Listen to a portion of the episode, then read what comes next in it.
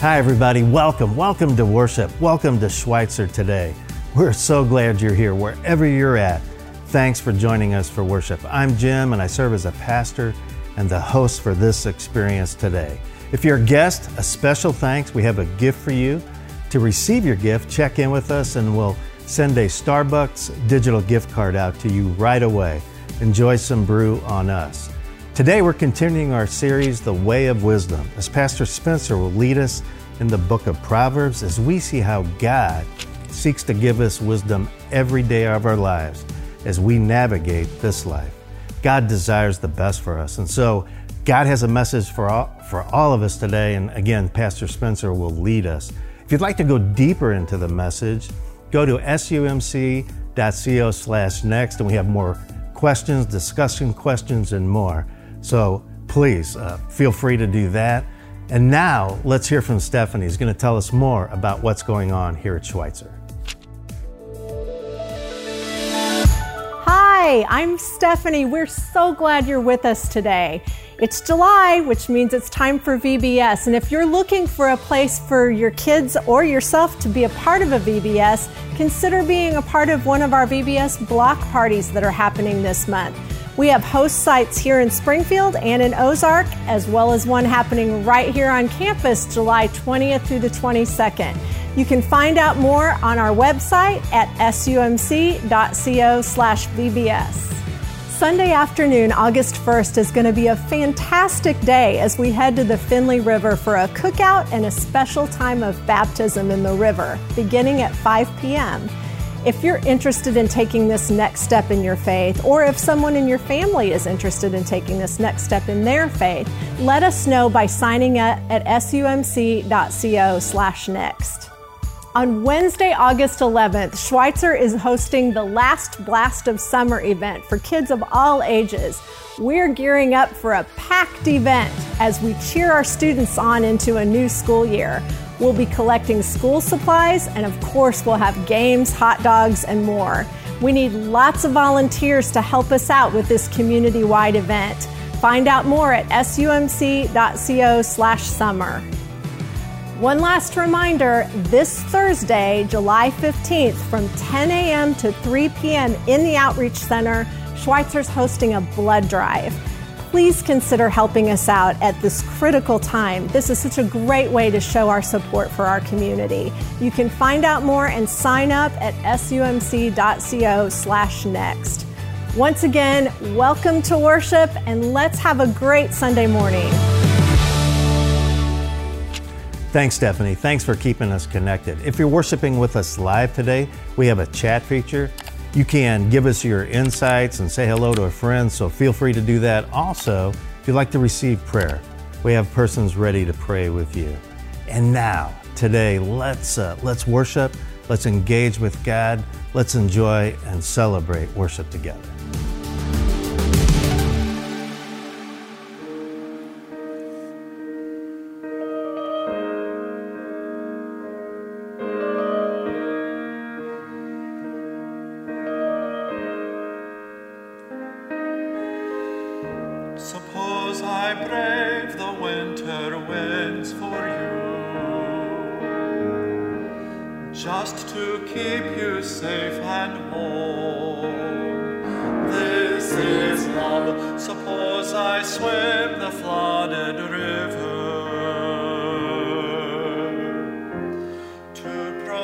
protect you from the storm.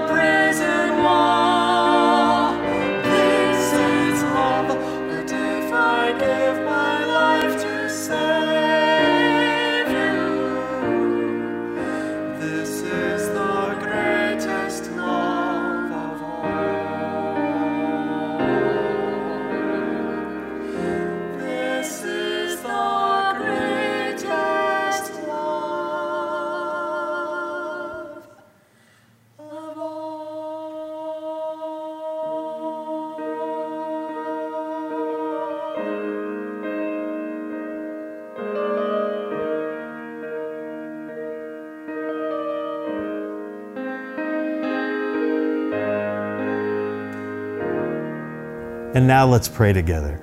God gives us the gift of prayer as part of relationship with God and with others. Prayer shapes us personally and the lives around us and uh, the world. And so it's so important, uh, again, crucial to our life with God and others in prayer. And, and in this series, we're diving into the book of Proverbs where God gives us instruction and wisdom.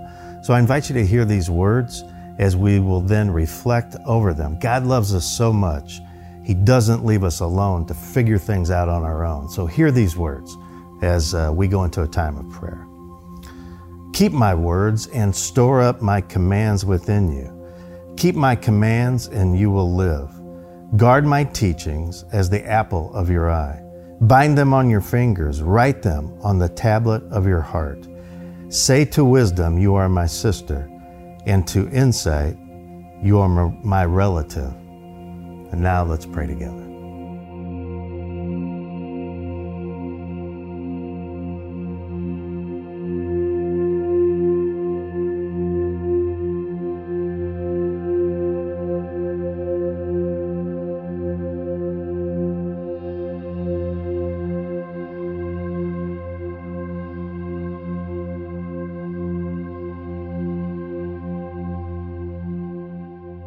Holy God and kind, kind Father, we thank you for the gift of your word, your, your teaching, your instruction in our lives. We thank you that you are the good shepherd and that you give us written words as well as insight, people in our lives to help us through this life. We confess that we can become arrogant, confused, uh, selfish, and so much more. So help us to turn to you and, and to look to your teaching and to your wisdom every day in our lives, not just occasionally and uh, at special times, but help us to really recognize and turn to you in obedience and to your grace that gives us instruction every day. God, we are so grateful for who you are and your, again, your wisdom in our lives. Thank you, Lord. We love you, we praise you. And now let's pray together. The prayer our Lord taught us long ago. Let's pray with humility, boldness, and confidence, and saying, Our Father, who art in heaven, hallowed be thy name. Thy kingdom come, thy will be done, on earth as it is in heaven. Give us this day our daily bread, and forgive us our trespasses, as we forgive those who trespass against us. And lead us not into temptation, but deliver us from evil. For thine is the kingdom and the power and the glory forever. Amen. As we come to this time of offering, this is our opportunity to give back to God out of all that God gives to us. God is generous and cares and provides for us. We appreciate your response, your giving through faith and trust and obedience. It makes a real difference in the lives here on this campus and really in the uh, region and around the world your giving really matters, coupled with the power of the Holy Spirit. And we can continue to give each week by going to our link, sumc.co slash give. Again, we so appreciate your generosity. Thanks so much.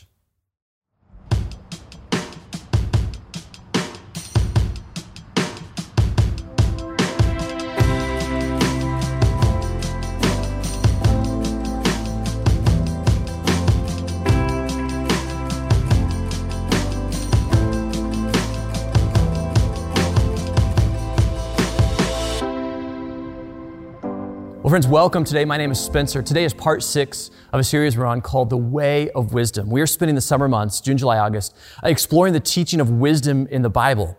Now, now, when I say that word, word wisdom, I'm sure a lot of us hear a certain thing, and I want to be clear about what we hear, because sometimes when we use this word wisdom, we're talking about those like crossroad moments of life you know, I got to like make a big decision. Do I go this way or this way? Do I choose that or that? Or like, what do I do here? Do I take that job or this other job? Do I, do I move my family? Do I not move my family? Do I marry this person or not marry this person? Do I go to this school or that school? There's all kinds of like crossroad decisions. And, and we face those kind of big decisions in life. A lot of times we say, I just, I just, I just need some wisdom to know what to do, to do the, to do the right thing and make the best choice. And certainly that is wisdom, but wisdom in the Bible, the biblical teaching of wisdom is so much bigger than just the, the crossroads kinds of moments in life. Because wisdom in the Bible is really about all the decisions we make. Because every single day comes the, the need for wisdom. Because wisdom is, is not just about the big stuff, it's about the everyday kinds of decisions about how am I going to live my life? That's the question of wisdom. How am I going to live my life?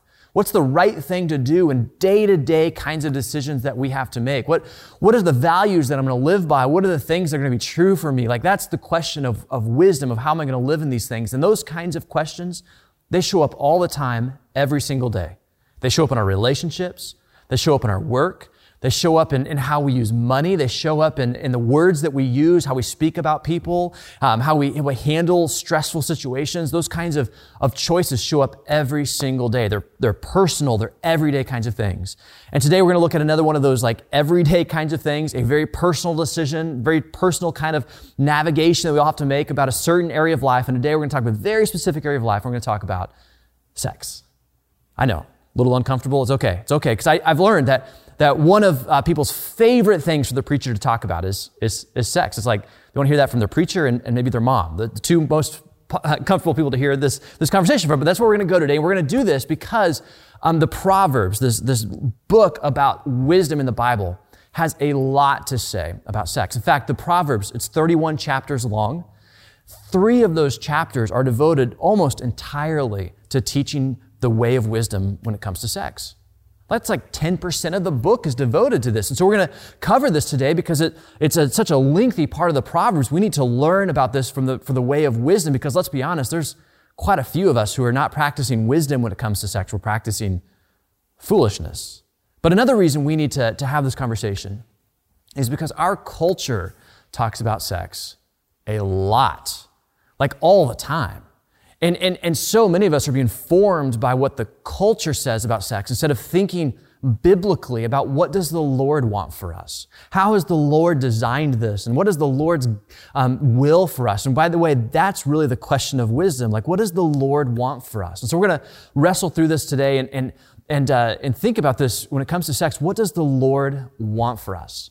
Now, as we go through this today, we're going to read from three chapters in Proverbs, five, six, and seven right? Third, uh, uh, 10% of this book, 31 chapters, three chapters here. We're going to read almost 10% of the book. I'm not going to read all of these chapters to you. I'm going to break it up a little bit as I go. Um, but I want you to get the big picture of what we're reading here. And um, I'm just going to read through it straight, Proverbs 5, 6, and 7, you know, cutting a little bit out here or there to save time. Um, no commentary from me, which is hard for me to do. I'm just going to read it straight to you. And then on the other side of that, I want to make three observations, um, three points uh, from what we're reading today. We're going to have a word about perspective. Um, then we're going to share some thoughts about the wisdom of no, and then we'll look at the wisdom of yes.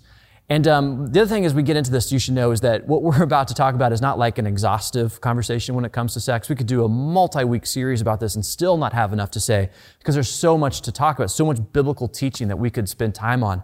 And so this is not like going to cover everything, but we're going to look here um, at this at this message and, and what it is that the way of wisdom teaches us. What does the Lord want for us when it comes to sex?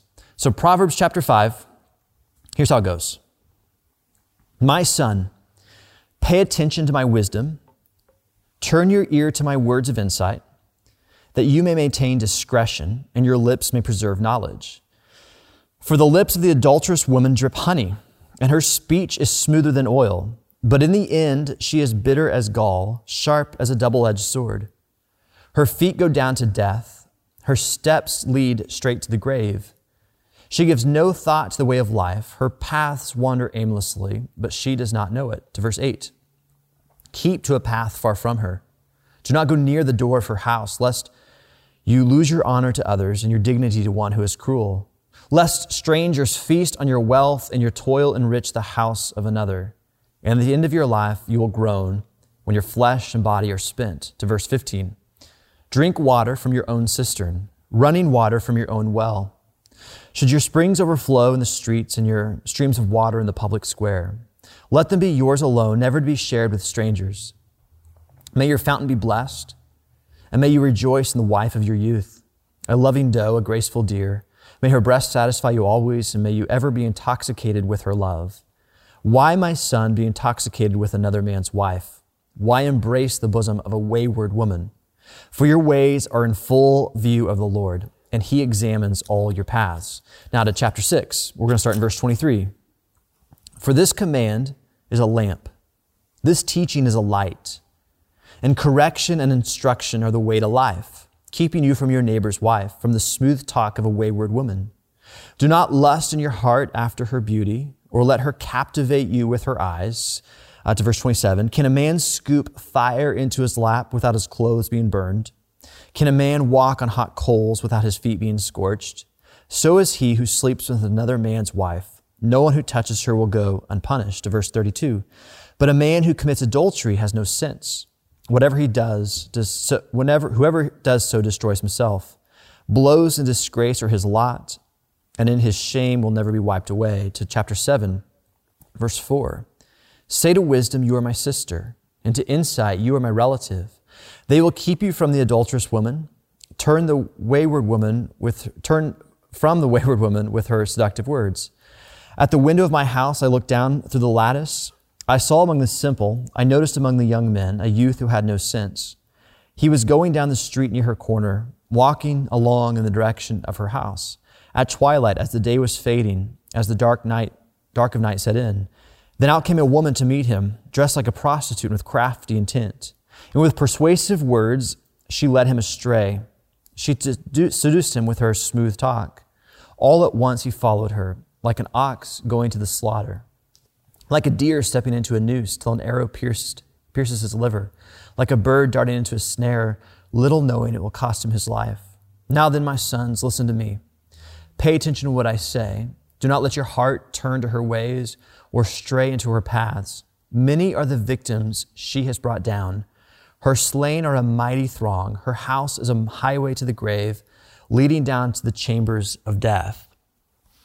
That's about a third of the Proverbs. Now, we cut some out, but it's a lengthy, lengthy teaching here from the Proverbs about how we think about sex. And so, to unpack this, um, let's talk about three points here. We're going to talk about perspective, the wisdom of no, and then the wisdom of yes.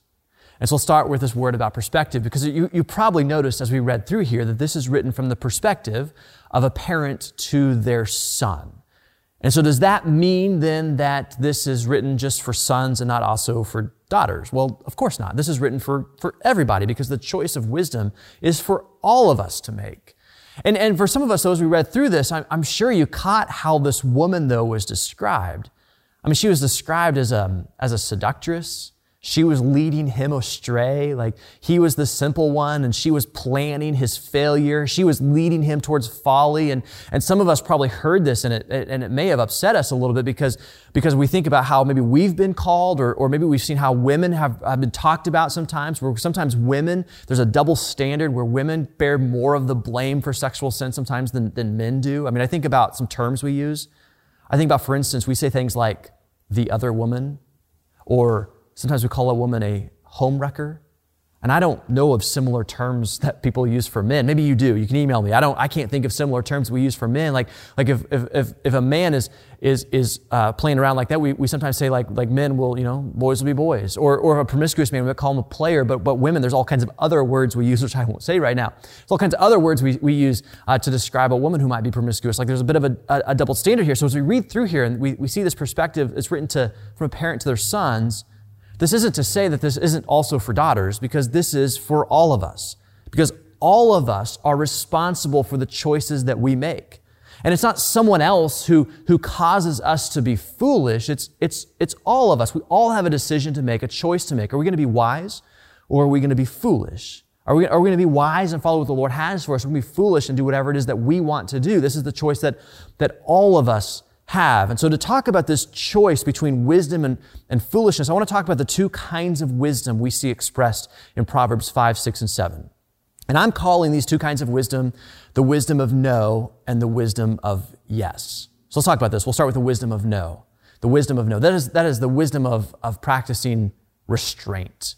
It's the wisdom of, of saying no to, to impulses and desires and temptations that are outside of what God has for us. It's to practice the, the wisdom of restraint to say, to say no at the right kind of time. Because when I don't say no, there's destruction that, that follows. I think about, for instance, Proverbs 6, what we read here. Let me read it to you one more time. Do not lust in your heart after her beauty, or let her captivate you with her eyes. And then I love this verse. Can a man scoop fire into his lap without his clothes being burned? Can a man walk on hot coals without his feet being scorched? So does he who sleeps with, with another man's wife.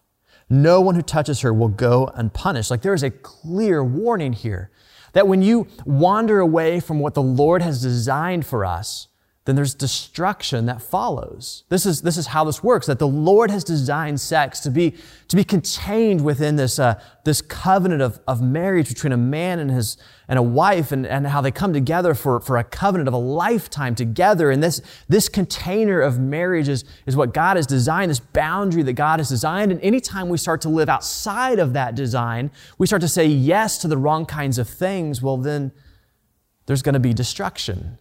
And I, and I realize that as I say that, it sounds so incredibly old fashioned. I realize that. I realize that some of us listening are like, really? This is what we're teaching because it's 2021. Don't we know better by now? Like this is, this isn't still what we think, is it? That, that sex is just for, for man and his wife in, in marriage. Like this is, this is still it. I mean, surely we know better by now. So some people would hear this like classic Christian understanding of, of sex, the sexual ethic of Christians, and think to themselves, well, that's not just old fashioned, it's actually repressive. Or others might say it's oppressive, as if, as if human uh, flourishing and, and what it means to be fully human is to also be fully sexually active, however you want to define that on your own terms. But, but really, what, what Christians have always insisted on is that, is that there is this design that God has created. And when we're outside of that design, there's, there's destruction. There's destruction. And so some people might call it this teaching re- repressive or oppressive. Others in our culture might just call it foolish. It's foolish to live like this. I mean, think about it. Think about like a young couple who choose to do the really very countercultural thing to wait until they're married. They don't live together. They don't sleep together. This like they, they wait until, until marriage. And some people would, would, would see that couple and, and they're, what they would describe them as, they'd say they're fools. They're fools to live like that because how do they know if they have sexual chemistry? Which is a real thing people talk about. Or, or how do they know that they're compatible and will be able to live together if they haven't already lived together? Like, how would they know that, even though, by the way, many studies have shown a correlation between cohabitation and later divorce? Like, there's, there's a, there's a a study, there's correlation that's been shown to that, but, but this is how our, our culture might look at this and just call them fools. And I, and I think there's this, like this myth out there, and I especially see it among, among Christians, that there's this myth out there, it's like, you know, it's okay to, to believe in that, like this container, that sex for this container of marriage.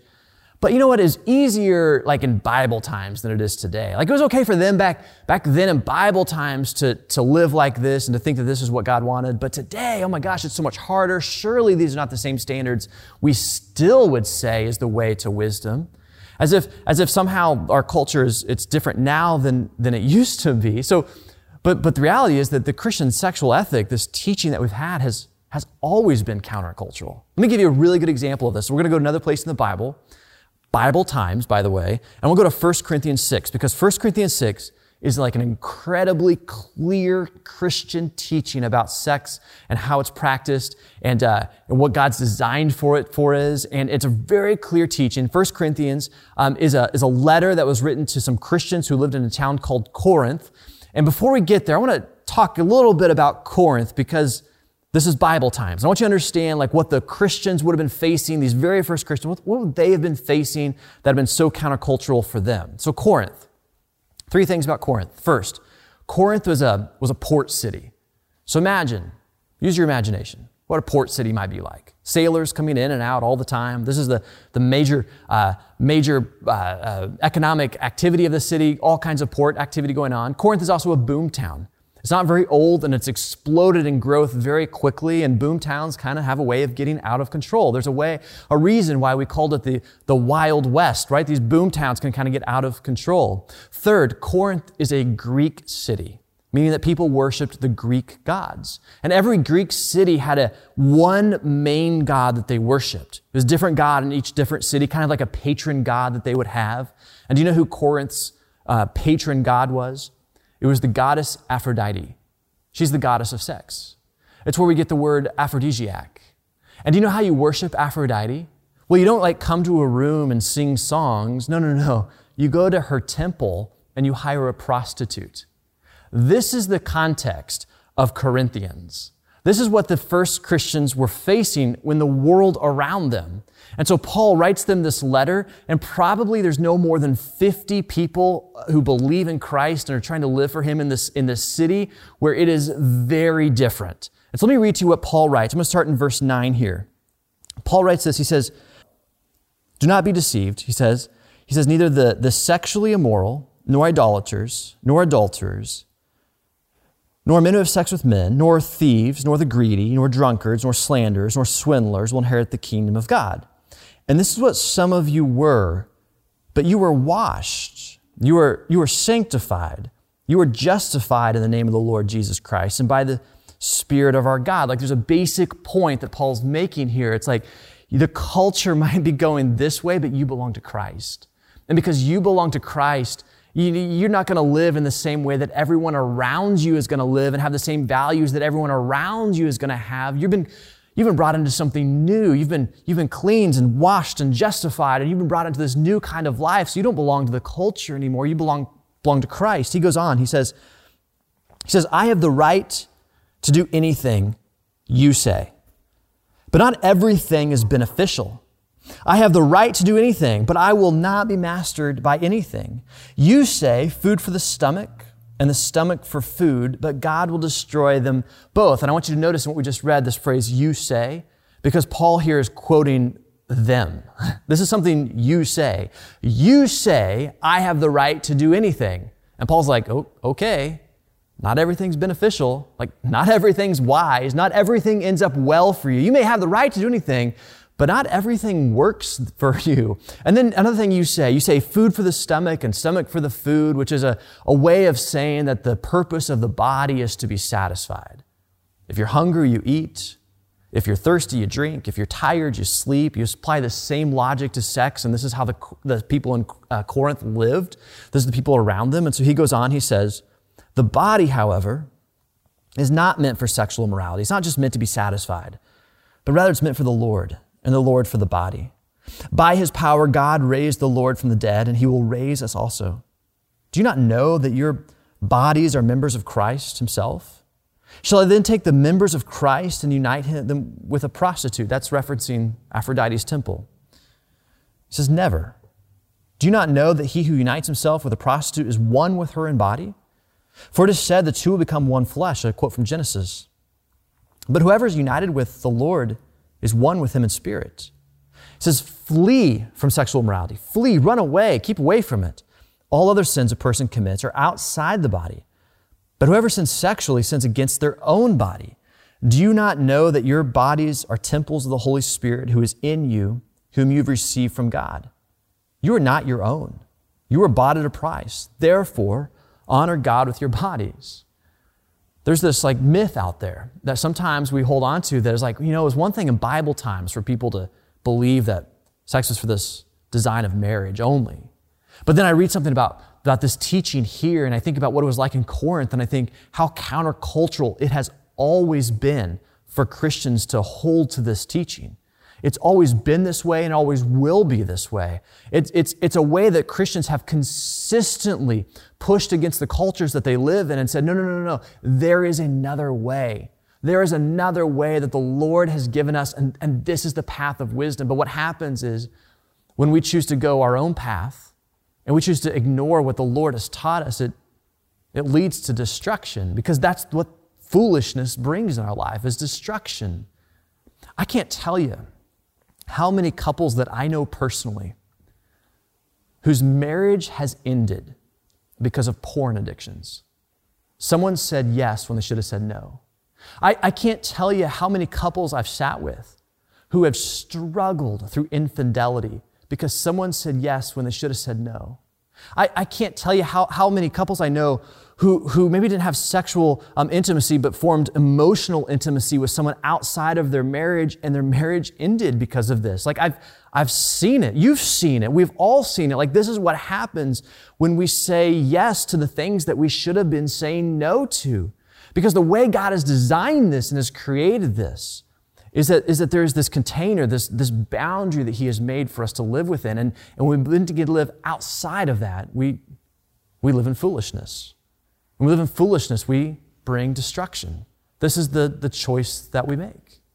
Which leads me then to the wisdom of yes. Because the reason we say no to things that are outside of that boundary of marriage is so that we can say yes to God's blessing within it the, the blessing that God has given us because, because um, the Lord has this strong teaching that, that while sex is, is, is meant for this boundary of marriage, there is a, a, a blessing about this. I think about what we read in Proverbs chapter, chapter 5, a very positive message towards sex. Listen to what Proverbs 5 taught us one more time. Let me read it to you. It said, Drink water from your own cistern running water from your own well. This is poetry. We're not actually talking about cisterns and wells here. Wink, wink. We're talking about something else. Should your springs overflow in the streets, your streams of water in the public squares, let them be yours alone, never to be shared with strangers. May your fountain be blessed, and may you rejoice in the wife of your youth, a loving doe, a graceful deer, May her breast satisfy you always. May you ever be intoxicated with, with her love, with her. There is this like overwhelming positive message here, this, this blessing towards sex that we have in, in this teaching. And did you catch the key to it? Several times through those verses, we read that those phrases like your own or never to be shared because, because this is meant to be shared between a husband and his wife. And, and this is the, the relationship that we have. And when it's contained in that relationship, there is this positive message, this blessing of sex. Too often, Christians are known for what we're against instead of what we're for. Too often, we're known for our messages of restraint, which are so incredibly important. But at the same time, we should also be known for our positive messages about sex because Christians are, are not against sex. We're like really, really, really for it. And we believe so strongly in sex and so, so, so much in its blessing and, and the goodness of it that we want to, to protect it and to maintain it and to keep it from becoming cheap because as soon as it, it moves beyond the relationship of that marriage covenant, that's what happens. It becomes, it becomes cheap. The blessing of sex is that when it's shared between two people in a lifetime committed relationship, it's more than just the physical act. It's the relationship, it's the intimacy, it's the trust that's built, it's the connection that two people have. It's so much more than just the physical act at that point. And this is what, what is, is, is given to us. And the Bible has this overwhelmingly positive message about sex. It's not just that we're not against sex. Christians are really, really, really for sex. I mean, I think about this. There's a whole book in the Bible that is devoted to erotic poetry. Did you know that? It's called Song of Songs. Go read it. I'm not going to read it right now, but go read it. Song of Songs. It's a whole book that's erotic poetry. Or I think about the, the first things that the Bible says to, to humans is a positive message, is a blessing about sex. Think back to with me, Genesis, the very beginning of the Bible. The Bible opens and, and in Genesis chapter one, God is creating the heavens and the earth. And you remember how God speaks and, and uh, the earth, the, the light comes about and, and the days go on through, through the days of creation. And God creates the, the land from the sea, the sky, the, the, the animals, the birds, the reptiles, all these things He created over these six days of creation. On the sixth day of creation, though, God creates the pinnacle of creation, which is, which is humans. And do you remember what God said to humans? The first thing God said to humans, let me read it to you. It's Genesis chapter 1, verse 27. It says, So God created mankind in his own image. In the image of God, he created them. Male and female, he created them. Notice we just read that word image twice. Twice we were said to be created in the image of God. Like we have been given a sense of, of spirituality. We've been given a sense of purpose and meaning that, that we search for something more in life, that we're not just satisfied with what is. We have this like longing for something deeper, which separates us from the animals around us because, I mean, Dogs don't sit around thinking about where their life is going. No, no, no. This is what humans do. Like we think about these kinds of things because we've been created the image of God. And then notice it. It said male and female. He created them. We've been created with both spirituality and sexuality. And then it keeps going here. Verse 28 says, God blessed them and said to them, Be fruitful and increase in number, fill the earth and subdue it. The, the first words that God speaks to humans. It's not a command. It's not a thou shalt go and do something. It's a, it's a blessing. And it's a, it's a blessing towards, towards sex. This is what God has, has given us, this gift that He's given us, and it is so powerful and so good and so holy that to practice it outside of what He's designed is to cheapen it. I mean, the way of wisdom, it calls us to understand what does the Lord want for us? How has He created us? What does He want for us in our life? And, and how are we supposed to live? And so from the very beginning of the Bible, on through the pages, there is this blessing, this positive message that God has given us this gift of sex. But when we practice it outside of His design, it, it leads to foolishness. It leads to folly. It leads to destruction. The reason we practice restraint the reason we say no to the wrong things is so we can say yes to the right things. So we can live into the blessing that God has given us. Like this is the choice between wisdom and foolishness. It's the choice to live into what God has for us and store for us and to not cheapen what He has by saying yes to all the wrong kinds of things. So let me ask you a very personal question today. I'm not going to ask you to raise your hand. You don't need to come forward. Obviously, you're watching online, so you're not going to come forward. But, you know, this is just between you and the Lord, but just a personal question for you. Have you been living the way of wisdom when it comes to your sex life? Have you been living into this wisdom of restraint, of saying no to the things that you need to say no to, so that you can say yes to what God has for you? Or have you been cheapening sex by saying yes to the wrong kinds of things. And friends, there's all kinds of ways that we do that. It's not just that we go have an affair with someone that we cheapen what it is that God has given us. It's when our eyes are out of control and, and we have lust for all kinds of people around us. Or it's what we look at on our screens and what websites we visit. It's, it's, it's maybe bonds that we form for people with boundaries we maybe shouldn't have. There's all kinds of ways that we, that we say yes when we should be saying no. But the reason we say no is so that we can say yes to what God has for us, this, this blessing that He has for us. So there's all kinds of ways. There's all kinds of choices that we have to make, all kinds of ways that God is inviting us into this way of wisdom, of understanding the, the boundaries that He's created uh, for us to live. And if this sounds old fashioned, if it sounds out of step with culture, if it sounds like I'm offering something that's repressed or oppressive, and because it's not how we understand the world today, well, I think back to something that Jesus said. Because Jesus talked about two ways of life. And he said that there was two paths that people could take in life. There was a narrow path and a wide path. And the wide path was what many people walked on, and it was the way that led to destruction. But there was a narrow path that led to life, and he said, Few find it. May you be one who walks on the narrow path, out of step at times with what maybe the wider world is going to say, but living into the way of wisdom for you. Let's pray together. Father, we thank you for this uh, teaching that you give us about the way of, of wisdom and foolishness. May we be those who choose to follow you and what you have designed for us. When in reality, there's all kinds of ways that sometimes we cheapen what it is that you've given us. We say yes when we should be saying no. And so, would you challenge us and call us to live in, in, in, the way of wisdom, the way of the wise who choose to live according to what you have for us? If there are specific areas in our life that we need to bring before you, maybe websites, maybe our eyes, maybe relationships, places that we've been cheapening this, Lord, would you challenge us to repent and to turn to you so we might walk on the narrow path? Father, we give you thanks that no matter where we've been or what we've done or what our life has looked like, You bring us back to you over and over again because your grace and your mercy is never ending, always inviting us back to the way of wisdom. In the name of Jesus, our Savior, we pray. Amen. Thanks, everybody, for worshiping. Thanks to Stephanie for keeping us connected, to the worship team for leading us, Spencer for the message today. And if you have somebody that you know that could benefit from this message, could use some encouragement, share it on social media. Thanks for doing that. And we look forward to seeing you back next week for week seven. Have a great week. God bless you. See you next week.